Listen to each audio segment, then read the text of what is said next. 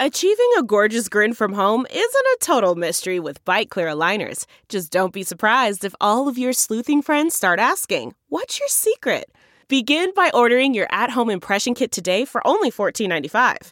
Byte Clear aligners are doctor directed and delivered to your door.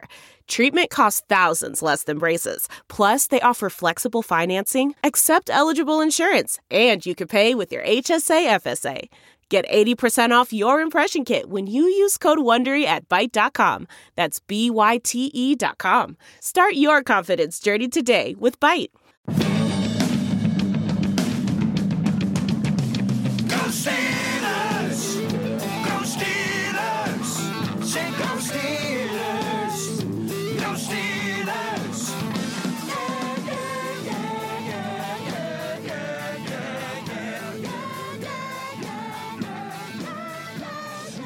Welcome to the Steelers Outpost Podcast, April 16th, 2018, episode number 33. This is Tom from the Washington, D.C. Outpost, joined by Nick from Houston. Nick, uh, last famous Steelers uh, player with the number 33. I'm gonna go with Merril. Ho- was Merril Hoge number thirty three? Richard Huntley. I'm not sure if that was his Everybody name. That was the backup to the bus for a while. That's right. Well, everybody loves the Hodgster. Everyone loves So it. I mean, what's not to like? famous, uh, he's successful sportscaster in his own right now. I mean, so- he's a he's a walking block of charm. The man is, and to succeed as a Caucasian runner post 1958, it's impressive. So he's he's got gall. He's got pizzazz. The man does spunk really. Also, Should have been a Patriot. there's that. What's that? Uh, whoa, whoa! No way. I know that they got they've cornered the market on Caucasian skill position players, but every once in a while, you can get one in Pittsburgh. Um, hopefully not anytime soon. But either way, there's a number 33, like a steel looking 33 on the end zone wall at Heinz Field. I've never known what that meant. So we're going to have to look that, up for our listeners next time. I'll bet you that has to do with Rolling Rock beer. It's the number, think? the imprinted at the bottom of each bottle. It's a mystery where it came from. Huh. That would be awesome. Sure, is that a, is Rolling. Rock in Pittsburgh? It's just Sounds like outside would of. Pittsburgh. It's outside of Johnstown, actually. Oh, okay. Well, the more you know. All right. Several of my friends, uh, when I went to UPJ, University of Pittsburgh at Johnstown, worked at the brewery. Oh, nice. In cases of swill. As a college kid, that's, you know, cutting out the middleman, basically. Well, let's get down to it. We are surprised and heartened by the plethora of headlines we had this week when we thought we wouldn't have a whole lot to talk about. So there are some blockbuster news, gratifying and happy news. Uh, our first two items are happy stories about Steelers and former Steelers uh, changing the NCAA rules, and then we will break down the running backs uh, in the draft this year. Yep. So we're gonna do it today. blockbuster news. You have you may have heard about this before I did, but uh, I had a busy day at work today, and I finally Yeah. tuned in to Bleacher Report and saw that James Harrison retired. James Harrison. He retired for the eighth time. This time it looks like it's going to stick. And all the Steelers fans who burned his jersey are undoubtedly finding the ash and throwing it into the urn next to Grandpa on the mantle at this. And all is forgiven. And now we can just reminisce upon the good times because he's not going to be putting on a Patriots uniform next season or any other uniform for that matter. My theory about James, having been following him on Instagram, some of mm-hmm. my compatriots that I work out with who are basing our entire workout around what James Harrison does, is that he's found a much easier way to make a living. He's made his money, and it's just much more fun to do Instagram videos with crazy exercises and sell powdered sports drinks than it is to get up and play in the NFL at 107 years old. Yeah. Uh, the the, uh, the allure may have fin- finally worn off. He had a quote. He basically put out an Instagram post saying that I've missed too much for too long, probably referring to his family there, obviously. Um, and he's ready to call it quits. And I, I, I doubt that he had much interest in him, honestly, this year, even though he obviously could still do some things here or there. But at this point, the guy's like 40 years old. It's time to move on. But now we really can look back on that Steelers legacy, like we sort of started to do when there was the uproar about him going to New England. And we try to put that in perspective for everybody. You know, the things of business, the Steelers booted him out the door, and he went to someone that wanted him. But no matter what he did, it really couldn't tarnish the unbelievable legacy he's made. So everybody kind of knows the general story. He was cut five, five, six, seven times. I think it was cut, yeah, something like that. Cut over five times when he made it into the league, undrafted out of Kent State. The guy had five sacks by age 29, and then he ended up getting about 76 of them after that age. That that's absolutely absurd. No big contract, no all pros, no defensive player of the year, nothing like that until after age 29. I don't know if there's another story like that that we've ever seen in the NFL. It's crazy. I'm, I'm up here on uh, Pro Football Focus looking at his awards and where he's led in certain category. He was the Yeah. 2008 NFL Defensive Player of the Year. Yep. He uh, five Pro Bowls, two first team All Pros. Yeah. All after 29. His, his, he, I, I remember his coming out party. He had a good game against the Browns, but his first year as a real starter against the Ravens, where he had a monster game. He had like nine tackles, three forced fumbles, one against Ed Reed on a punt return, and an interception and a fumble recovery. It, it was just insane. He also, one of his first big plays was uh, intercepting the ball and jumping over LaDainian Tomlinson, and we were just wondering who the hell is this man, and we would never wonder that again, uh, ever again, because he went down as an all-time great Steeler. We obviously don't have to mention the immaculate interception versus the Cardinals, a great play breaking on that ball, and then just a miracle that he made it down that sideline. There was that SNL sketch where Kenan Thompson pretended to be James Harrison after that Super Bowl. It was about a week later, and he just was carrying around the oxygen tank with him, pretend like he was still out of breath, based on the way that he collapsed after that play. So glorious. I remember not being able to Well, feel James my Harris- limbs when that was happening. Well, James Harrison is like the United States of America Army in a surge into Iraq Mm. late stage game, and even in his old age was. I mean, th- I'm sorry to bring this up, but it, it is a fact of nature that when he got traded to the Patriots, he showed what he could still do at this late stage of his career. Absolutely. He even played pretty well in the Super Bowl. So now what everyone is is going to start talking about is is this guy a Hall of Fame candidate? And I think he's a really interesting case, kind of like Hines Ward's an interesting case, but his streak of dominance basically from like 2007 through 2011 rivals anybody. I mean that's that's definitely a Hall of Fame career. Some people just question if, you know, he didn't sustain that level of dominance throughout his whole career even though he had another late career surge and was still really good for the rest of the time. There's something what that you I base like what were you saying? God, Are you saying like what? What do you you like base what? a candidacy off of? yeah. Yeah, exactly. Well, the first things first is like it's not just the eye- it's the stats, it's the eye test. Those should line up where the guy is truly a, a dominant player. You know, one of the best players at his position for a certain number of years. That's why Terrell Davis had some of the best seasons ever for a running back, but the reason why he couldn't get in for so many years is because he didn't play that many, even though he's obviously a Hall of Fame talent. Well, one thing I like to ask when I look at Hall of Fame is a question. It's a little subjective, but it's like, could the story of the NFL be told without this player?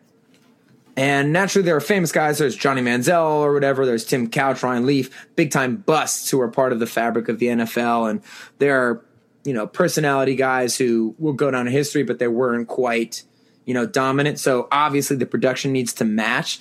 But I don't think you can tell the story of the late 2000s in the NFL without James Harrison. I mean, obviously, defensive player of the year, the huge, potentially the best play in Super Bowl history, at least one of the five or six best ever. When he was dominant, he dominated everybody. He is famously, probably after, he might be known as the scariest guy in NFL history. Obviously, you had LT, you had Lambert, you had these different guys, but just the way Harrison looked with the visor and how wide he was, he was just universally considered the most frightening man in football for pretty much his entire career after he became relevant. And then, of course, there were all the fines with Goodell when the NFL was transitioning into an era of quote unquote player safety, even though we know that's not actually real. It's more like uh, protecting the brand, but more on that later. And um, the, the constant drug tests that they would give him, record amounts of drug tests, just trying to figure out why this guy could beat Father Time. And then just the American dream story that he had coming from nowhere to being at the pinnacle of football. And I do think that his numbers match up. So he'll have a hard time getting in, but I do think he's deserving of it. Well, uh, That's my case. it's it's it's a good case. I, I, I feel a little biased. It's, it, as you said, the statistics shouldn't be the sole barometer, but you know he, he's ranked pretty far down on the list uh, on sacks. That that's kind of a sexy statistic to look at. And the question is: Is he going to get what kind of look is he going to get early on? Versus is this going to languish? And as time goes on, people are going to forget about the aura of James Harrison and based on statistics. So I think he's got it's got to strike quickly. Yeah, that's a great point. And the context will be lost after a while. And you're right. For a guy who plays edge defender, you're going against those DeMarcus Ware types and, um, you know, whoever the, the big sack number guy. So that that will really affect him because that's what they end up looking at. Even though that's we we know that that's not the most important stat, still a telling stat, and it's a sexy stat. So people like to look at that. So that'll hurt him. But I think anybody who follows the NFL over the past you know, 11 years knows that James Harrison has been a dominant player ever since he turned 29. One little last anecdote on him. I saw a quote from James Farrior from a while ago that I hadn't seen um, before, explaining like how did this guy go unnoticed or how is he not good until 29? Like what clicked for him? And he said, quote, he was a knucklehead who didn't know the plays and practice. And when this dude came on the team as a rookie from Kent State, apparently he would get plays wrong during training camp on the practice field and he would literally give up on the play, throw his hands up in the air and tell the coaches to take him out. And Farrior said, We just thought the guy was crazy. I mean, think about that. You're telling him to take you out, that you're an undrafted guy, your career could be over. Nope, he's a psycho. And it ended up working out for him. But apparently it took it took a while for him to for the football part to click. But man, when it did, you know, even in that stupid Super Bowl, you saw how savvy he was for the Patriots.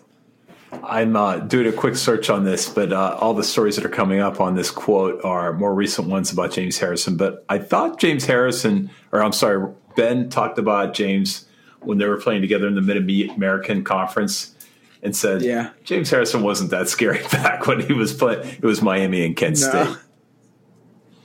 Yeah, that's crazy. They played against each other in college. that's the Yeah, kind of a crazy coincidence. sophomore, right? Not from a um, Power Five conference. Well, either way, he's on the the Rushmore, Mount Rushmore of of Steelers defenders. Actually, that's a good question. There was a question on Twitter. Someone was posting Alex Kozora and the Steelers Depot guys because Kazora has been saying that uh, James Harrison is a top five all time Steelers defender and a Hall of Famer, and I think he's got a, a great case for that. But what do you th- do? You think James Harrison's a top five Steelers defender, or where does he rank? Keep in mind, even without you know the iconic Super Bowl plays, he's the Steelers sack leader. That's a pretty pretty big accomplishment. Where do you think he's at? Uh, I can't say he's top five. And uh, are we going to talk about all Yeah, positions on hard. defense? He's clearly not top five. All positions. All So who would you put not. above him? I know you're on this on the spot here, but Can I start I- with Can I start with Joe Greene and just get that out of the way? Of course, that's the easy one, right? Yeah. Okay, so that's Joe Greene. We both agree on Rod that. Woodson. number one. Woodson. I totally agree on Rod Woodson. Yeah, most dominant player at his position for at least a minute there, and then switch. I mean, uh, Aaron Smith. No, no, no. I won't put Aaron Smith. Not up there. arguable? Polamalu, obviously, right? Polamalu. Troy.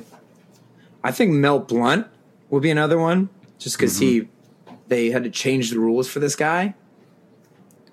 And then I think that Lambert probably would be the other guy. He- although, right, well- who do you think was better, Ham or Lambert? Because Ham was the versatile guy who could actually cover people downfield, and he was fast. I think you know one of the problems with the, what you and I are doing is it leaves out decades of Steeler players, and I'm not just talking about Steelers previous to the you know the Steelers of the '70s, but as bad as the teams were through the '90s, there were some players that what like Jason Gildon, for instance, and um, Greg Lloyd, and I can't I, I haven't stacked up the statistics, but as you said, this can't only be re, uh, reliant on statistics. Top Right. five just seems like a stretch. I think he's top ten, but not five. I think he's top six or seven at the worst. I love Lloyd and and even Green for a minute there. There were a bunch of gu- players who were really good. I mean, obviously we included Rob Woodson, but I don't think any of those guys were ever considered the best defensive player in the whole league. That defensive player in the year award really stands out to me, and it was an obvious one to make. Um, that year, I'm not just taking one year out of context, but I think just the sustained dominance of him it was was pretty special. Although, you know, I'm not going to it- argue. He got he got a, he got it one year, and you can't deny that. But I guess I'm thinking about the totality of his career and whether he's done. He, he was. I mean, it, we're, we're splitting hairs at this point. You know what's funny too is like he didn't start playing till he was 29, but he played well until he was about 39. So his career, you know, the prime of those guys would have last five to seven years maybe for like a defensive player. He still had the same prime as everyone else. He was just older when he did it, and those people Yeah. might have slowed down at their age. He did, he didn't do it. So what an interesting case James Yeah, Harrison there's, is. there's no doubt I want to give him more credit because he Yeah. did this later and longer than most people. Yeah, and but we don't we context isn't important. It's just about did you dominate or not. I don't care how old you are or not. It's just great story. Definitely all time Steelers legend, and we have a Super Bowl really thanks to him. Let's uh, turn to another feel good story, Ryan Shazier. Yes. Shazier, Shay Leave watch. So he's been making his rounds. He's been looking a lot better, standing a lot more recently. He went with Malcolm Jenkins from the Eagles back to Ohio State for their spring game. Mal- Malcolm Jenkins and Ryan Shazier were both captains at different times for Ohio State. And they talked to the team in the locker room, and Shazier came out on the golf cart and fired up uh, like the audience with the megaphone and stuff like that. And he stood up for them. And he's also been at the Penguins games, and he stood up and fired up the crowd before um, game one of the Penguins' recent series, which the Penguins shellacked Philly 7 0, 7 1, 7 0. They crushed them regardless. And actually, I don't know if, and I don't remember if it was Dumoulin or one of the guys in the pen said that it was pretty unreal when Ryan hyped up the crowd like that. And it was absolutely pandemonium town in there. And he thinks that that actually helped them uh, right into the game with some momentum. So awesome. See, he's still using support, but he's standing up and he's walking a little bit. So uh, unbelievable where he is now compared to the winner. Well, speaking of the Penguins, I thought you, you wanted to make a little side note about the uh, Sid, Sid Crosby. Sid the kid. Just if you guys aren't into hockey, which I bet a lot of you are, because we're lucky in Pittsburgh, we're super spoiled to to have the Steelers and have Ben's career the way it is. But wow, we are ex. We're like the the Patriots of the NHL right now without the cheating. It's pretty great. I mean, unbelievable. You have Malkin and Crosby on the same team for this long. They're still playing at a high level. I just want to point out Sidney Crosby has defied physics so many times in his career, but it seems like he's doing it more than often now. I don't know if you guys saw the goal. You need to look back at his goal against, oh man, it was the Canadiens or someone last month where he's on the crease. Somebody kind of fires the puck in towards the crease. In the air, he bats it with his stick, bats it up to himself, and then backhanded, still in the air, smacks it into the goal on Carey Price, the best goalie in the league. Well, guess what? He did it again in the playoffs. You, they were calling the first one one of the best goals ever seen in the NHL, and what does he do? He basically just does it again a couple weeks later. So we're privileged. Uh, the Pens are up 2 1 in Philly, and I think that's going to be telling because after we wipe the floor with the Flyers, um, it's going to give the Eagles fans um, some extra hatred towards us when we beat them in the Super Bowl this year. Because I'm calling it now. Steelers Well- 34, Eagles 31. Well, admittedly, I'm not a huge hockey fan. When I was growing up, the Pens weren't what they are today. But if we could have scores of 7 0, 5 1, 5 1 all the time, I might start watching all the time. Oh, yeah, you got to tune in for the playoffs because they turn it up for sure. For shiz it. They get hot at the right time. So, one quick little tidbit uh, NCAA adopted a new kickoff rule. Mm-hmm. Uh, I mean, we've been talking a lot about safety, and we'll continue to talk about this story ad nauseum. But interestingly, the rule is that if a player catches the ball on a kick, uh, catches a kickoff within the 25, you can consider it a touchback if he kneels it Fair and bring the catch. ball to the 25. Right. Fair catch. Fair catch. Thank you. Yeah, so people think you know there's a war on the kickoffs in the NFL because statistics, I believe, do actually show that it is still the most dangerous play. You know, you got guys running full speed at each other, and people are even still getting hurt on touchbacks. So they're trying to make it an option. You know, if you're inside the twenty, uh, to be able to have fair catch for it. I just don't see guys actually making that decision. I mean, if the ball comes out to the one or the two, why are you going to fair catch it? I mean, you're uh, I don't know. Maybe it'll happen in college, but it just doesn't seem like that great of a benefit. I think you the ball from definitely. I think that the question isn't the one or two. If you catch the one or two, you kneel, and you gain Yeah, 23 yards. I mean, that's That's my, that's my point. No, you're right. Yeah, if, it- you're on the it- one or if- two, If it brings it out to the 20, there's more of a discussion. But if you're bringing it out to 25, you got you've taken a quarter of the field away. I think uh, the question Yeah. is, if it comes to the 10, maybe. yeah, But then you if return it. it's if it's within the five, you just kneel and take the yards. And I, I feel the same Well- way in the NFL. Yeah, no, you're absolutely right because a lot of times that would happen when, especially when we play the Patriots. They just Gostkowski and and the Patriots are good at kicking the ball down the, to the one or two yard line or even the ten yard line, and we couldn't get the yards back. And you know what? Until you get a stud back there on the kick return, you just tell those guys to fair catch it when they're inside there because obviously that's been comedy capers for the Steelers. Hopefully, they get uh, somebody who can return it in the draft because there's a lot of options between you know the receivers and maybe the running backs who we're looking to take probably one each of those guys and and a backup role who's getting to be groomed to be a starter for the future but now could contribute with the kick returner so like Dante Pettis the wide receiver from Washington who we broke down and then I think uh, Rashad. anyways we'll get to the running backs when we get to the running backs but Hola, mi amigos. We do this show every week on Monday night, and we publish it Monday nights for your listening pleasure on Tuesday. If you haven't already subscribed, but you like what you hear, please use your app and subscribe to the podcast. We try to do, we have been successful 33 weeks in a row of putting this podcast out each and every week. Uh, we try to find the tidbits and add. Obviously, we are we are ramping up to the to the draft and trying to give you some in depth analysis. So we'd appreciate you subscribing. We'd also appreciate you guys giving us a five star rating on Apple Podcast. Yep. iTunes, everybody.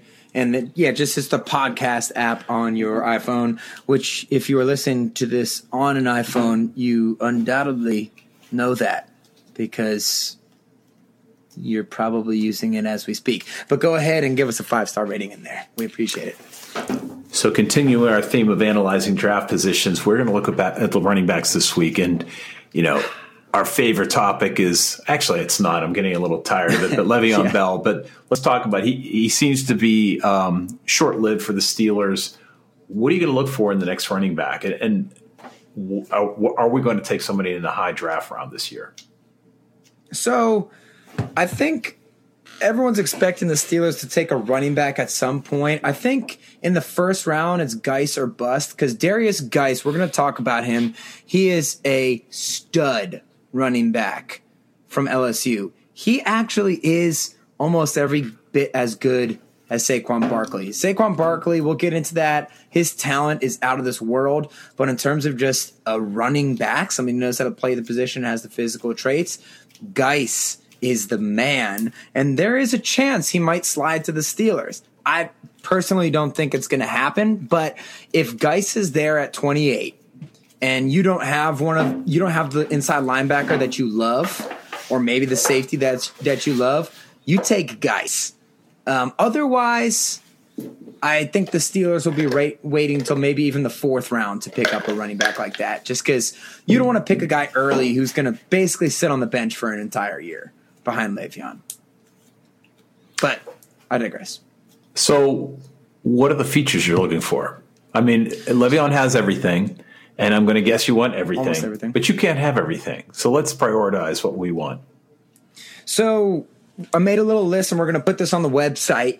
Maybe I'll tweet some of this out as well for you guys. But I have five main categories I'm looking for in a running back. Like you were saying, Le'Veon has everything. Well, he almost has everything, um, but he especially has trait number one, which I just labeled as I, I need the unstoppable trait. I need the ability, I need the running back to show the ability to break arm tackles in the hole and just consistently get four yards. This is the guy who takes a negative two yard run and turns it into a positive two yard run, which is a, a huge difference. And Le'Veon's incredible at doing that. And another way this sort of manifests itself is that the running back always falls forward. I feel like Le'Veon's negative runs were a little bit up this year, but usually if he gets to the line of scrimmage, he's getting at least one or two yards. And those add up, you know? And and you never end up behind the chains. I'm not really a big fan of the home run guys. So that's the that's the number one. Fall forward. And that's kind of yeah, fall forward and just you got there's guys who are savvy in the hole and just always find a way to get two or three yards. I mean, hopefully, you know, they're averaging over four, but like their bad plays are still positive plays. And that's how you sustain drives and keep third and manageables. If you got guys who are trying to hit home runs all the time, and sometimes they can, but they're losing a lot of yards, you know, unless they're Barry Sanders or Saquon Barkley, um, where it's really worth it, then I I don't really like that because you're going to have a lot of third and nines and third and eights, and that's not where you want to be. All right. Characteristic number two. Characteristic number two, I labeled as savvy. I need the running back to have some savviness. So far, the Le'Veon Bell box is being checked. I mean, Le'Veon Bell's a golden god. I don't want to talk about it. I'm going to get emotional now. But savvy, I like a running back who can set up his blocks and he picks the right holes and he finds the creases. So the first one, the unstoppable category, is like a mixture of knowing how to play running back and just having the physicality to break tackles that you don't even realize the guy is breaking. The number two, the savvy thing, is like these these guys that need to n- just know how to get yards. I mean, we suffered through it with Isaac Redman and Jonathan Dwyer, guys who are physically really impressive, but they just didn't know how to find creases. Le'Veon, he always finds that type of crease. So that's that's number two. Uh, so number three. Number three would be dynamic. You need a guy who can make people miss in space. So this is after all that basic stuff. I just need a baseline of you being able to run through the middle, but to make you a very good running back, you need to be able to mi- make people miss in space. For instance, when Le'Veon gets outside the tackles and you see him face to face, one on one with the guy, you know that guy has almost no shot of tackling him. If it's corner, he's going to stiff arm him, run him over. If it's a linebacker, he's going to juke him out and you just consistently need that. That's the same way with Antonio Brown as a wide receiver. If he's got one guy on him, he's going to make him miss, right? So dynamic is like making people miss or being able to have a great stiff arm and also just finishing runs. Another thing about Le'Veon, he's gotten smarter about stepping out of bounds at certain times to preserve himself, but he also kind of at the end of his 15, 20 yard runs, he usually trucks the last guy for another five yards. And that's an important part to finish your runs. So I do have your list in front of me, so I know what you're going to say next, and it, it seems like an obvious one: pass catching. Yeah, pass catching. This comes with an asterisk. So I just need a guy who's a natural catcher. He catches with his hands. Like the ball's not going to bounce off of his hands when you're throwing him a swing pass or that little option route. That all I really need is for him to be able to catch swings and the running back option, which is where they kind of delay and they run, you know, five yards past the line of scrimmage and either turn around and catch it or run towards the sideline and catch it. I think that there is a huge misconception about Le'Veon Bell for how awesome a receiver he is, and he truly is. But some people say that he could line up and play wide receiver, and that is that's wrong. He absolutely can't. You said that Le'Veon Bell has all the traits for a running back. You can't have all of them. Well, he's my. I think he's the best running back. He's my favorite running back, but he doesn't have all the traits. The one trait he's missing is long speed. We know he rarely busts out long runs over 20 yards. He almost never has a 50 yard touchdown. I don't even know if he has one ever. While there's other guys like Gurley and Elliott and Saquon Barkley and some of these guys who can really bust those long runs. Well, if you're playing wide, if Le'Veon's playing wide receiver, he's usually running either a go route when he's on a linebacker, so that's just a mismatch, or he runs a slant.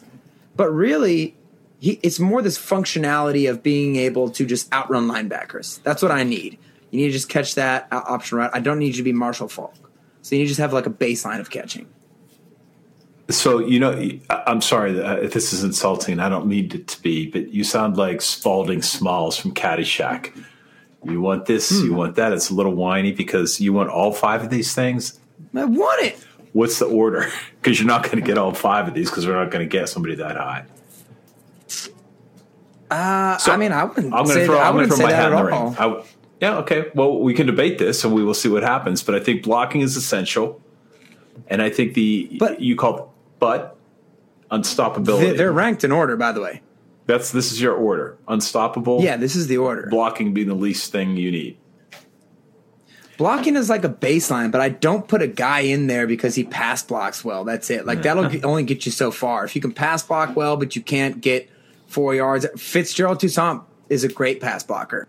I'm not putting him in as my starting running back on any team in the NFL. All right. You know what I mean? Fair enough. That's a, that doesn't mean that like just because it's fifth on my list of things I look for, that doesn't mean I'm not looking for that. Of course, we're looking for that. That's kind of considered a baseline trait for NFL running backs. You have to be able to pass block. It's a very difficult adjustment going from college to NFL. The people you're going to be blocking are way bigger and way faster, and especially if you play for Ben and the Steelers, you're going to need to be able to pass block.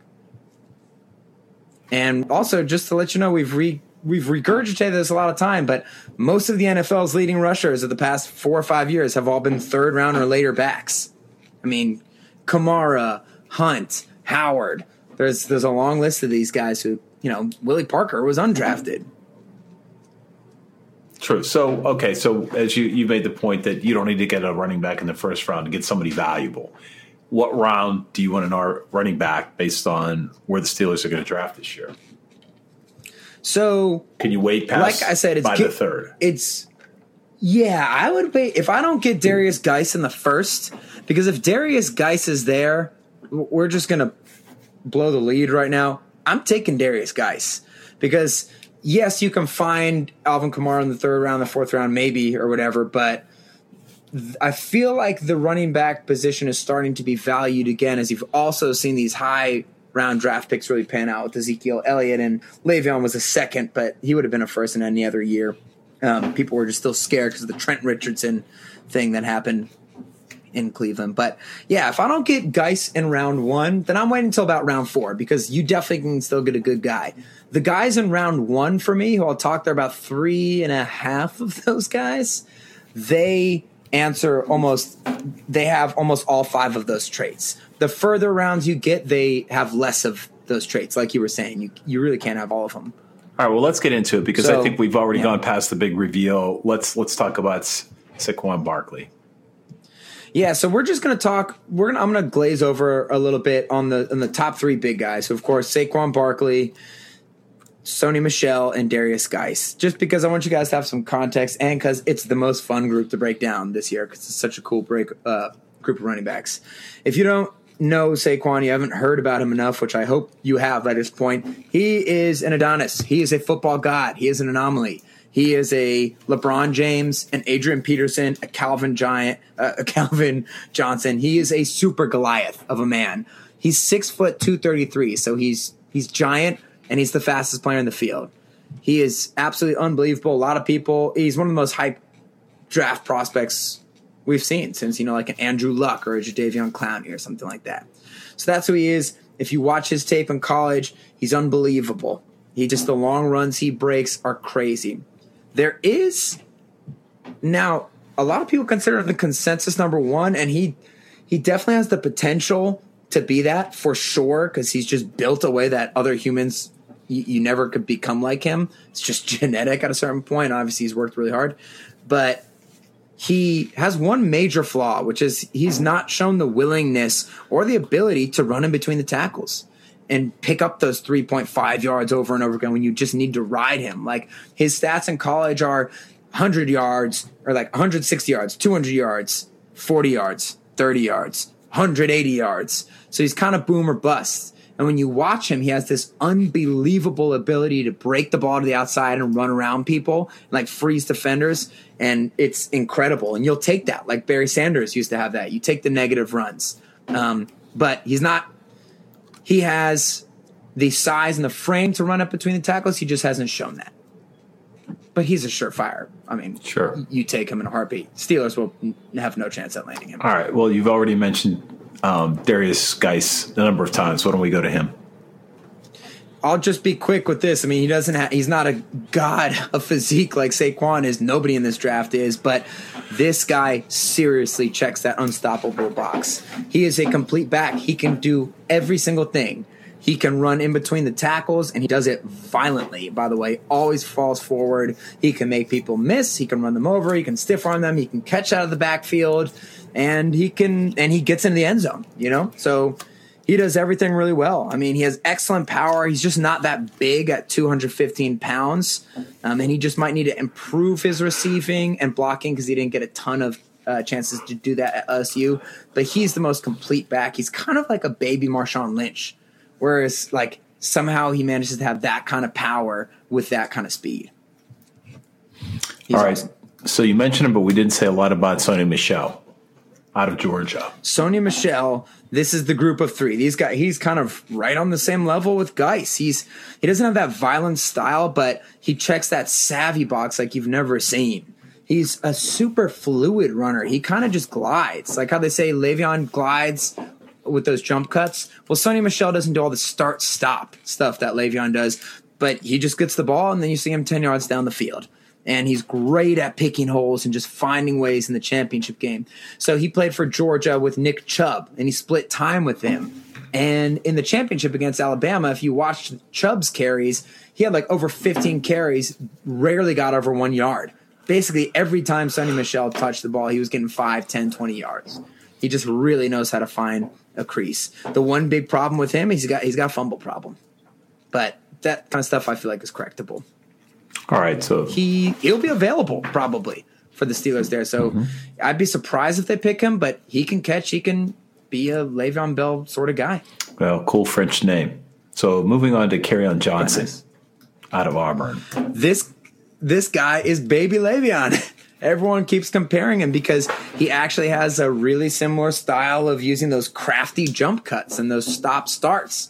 Now he's obviously not as dynamic and powerful at Le'Veon when getting out of those cuts, but hey, Le'Veon wasn't the back he is today. When he was at Michigan State, he was more of a power guy. He developed some of that speed. So Kerryon Johnson shows some of the ability to do that. He was also an all-state high school basketball player, so he's just an athlete. And he out of the other running backs, he's also he's got the best body besides Saquon. He's just an Adonis guy. It, it's there's actually kind of a downside to it because some people think he has a little bit of a thin frame, um, and that he might not be able to withstand the pounding of a 20 carry. Like, what if we need to give him the ball 30 times in a game? People are a little bit worried about his ability to do that, but he's got good power in between the tackles, good visions. He's solid catching the ball. He runs really hard. Uh, although, kind of like Le'Veon, he's not going to get you any like 70 yard runs. But he he's a good uh, option. I don't know if he'll be around in the. Fi- Oh, did I say fourth earlier? We don't have a fourth round. Yeah, I don't know if he'll be around the fifth, but maybe as a reach in the third. Well, like you said, the Steelers, he's athletic. The Steelers like an athlete. The all-state basketball player has to appeal to him. Yeah, so that guy might be my number two if he's available late, but I don't think he will be. All right. Rashaad Penny out of San Diego State. LaDainian Tomlinson Jr. And actually, really, because I think that's where no LT went to uh, TCU. So this guy is Darren Sproles number two. He's uh, he's just a spark plug. He looks smaller. This is that thing we talked about the other week when these schools with smaller budgets have crappy jerseys and like the numbers are too small or weird fonts from the 90s or something. High school teams and he, he looks smaller, but he's actually 5'11, 220. It's like ideal running back size. This dude has absolutely unreal acceleration and speed. Second only to Saquon Barkley, but like pretty far ahead everybody else. Um, he runs with pretty decent power, and he's just he's the second he gets the ball, he's at top speed. It's incredible. He finds a ton of room in between the tackles and busts a lot of long runs. He's kind of shooting up everyone's draft boards. He might even be like a second round kind of guy, but he would be awesome change of pace to Le'Veon if for some reason he slid into the third round and they really wanted this guy. He's just a bit of a liability in pass protection, which we talked about earlier is necessary for a running back. All these guys are pretty good pass protecting. He he's pretty bad. So he needs to learn that. And to his credit, he played in basically a 1994 high school offense at San Diego State. They pretty much just ran goal line all the way down the field. They had one like white guy wide receiver out there not fooling anybody, and they would just give it to this guy against some of the best teams in the country, and he would still find ways to get yards. So this guy could be the surprise stud. Well, moving down the ladder a little bit, a guy who's more likely to be available in the fifth, Kalen Ballage Yep. from Arizona State. Yep. Arizona State, another Adonis, 6'1, 230. He's the biggest guy of the group, although he's not really too much of a bruiser. He's got a he's kind of smooth in between the tackles, although a lot of people have problems with his just natural running back talent, like his ability to find those creases, like we talked about. So he, he's not a great pass blocker, but he can be. I mean, I think that they could teach that up because when you're that gigantic, I feel like that could be something you could do and he's not like awesome in the open field at making people miss, but he's a big guy and he showed the ability to get yards in between the tackles. He's kind of he might be someone that the Steelers are more likely to get. I might rank him at the number one as most likely because he'll be around the fourth round perhaps, and he wouldn't be bad to get as you know a backup running back, especially wondering what's going to happen with James Conner and his, his knees. So I, uh, the last guy you have on your list, you don't have a lot of information on, but you mentioned before Nick Chubb from Georgia. Yeah, he's another guy. He'll be available. Well, some people are really high on him. He might go in the second, maybe the third. I don't think he will be available in the fifth, but he's, you know, some of the shine has been taken off of him since people realize his running mate is so much better than him. But he's more of a classic tried and true, pounded up the middle type of back. He's got a great ability to tote the rock. It's not great catching. He's fine pass, like, you know, fine pass blocking and, uh, yeah, he's just a solid running back who really knows how to play the position, has good power. Um, one of the better running backs in the country in college, although just not particularly dynamic. I know that's not like a sexy scouting report for him, but he could be a good depth guy for sure in any running back rotation. All right, there, there it covers it. What is the most likely player that we're going to pick up in what round? I might say Kalen Ballage, just because I, I really think the Steelers are going to go some variants of safety and inside linebacker or safety and outside linebacker in the first two rounds. And then I just I have receiver in my head at the third. It just seems like the right time to do it. So it kind of seems like there's this outside little chance that the Steelers are going to get Derrius Guice in the first round because they've been they've met with him. There's been a lot of talk about that, but I just think he's too good and he's going to get scooped up before that. And in that case, I think you can really wait till a later round and maybe next year prioritize running back after Le'Veon leaves. Sorry, it's all right. Maybe maybe good things will happen. Uh, so that is our show for this week, and we have a we have a couple more topics for next week as we grow closer to the actual draft and prove all these mock drafts. We'll expose the mock drafts for what they were. We're not going to look at mock drafts from the last week. We're going to go back to the first mock draft of each of these guys and just reveal the waste of time that they are. But there is time to fill, so in a way, they're interesting. I might do a mock draft next week. Don't tell him. Hmm, what? We should probably move on. So we are striving to make this show as informative and as entertaining as possible. We'd love to get your feedback. We have several vehicles for you to do that. Hit us up on Twitter at Steelers Outpost. Leave a note for us on the blog at SteelersOutpost.com or send us an email at SteelersOutpost at gmail. Again, we'll be back with you next week. Give us some feedback. Help us to improve the show. Until then, thank you for listening. Talk to you next week. Go Steelers. Okay, bye bye.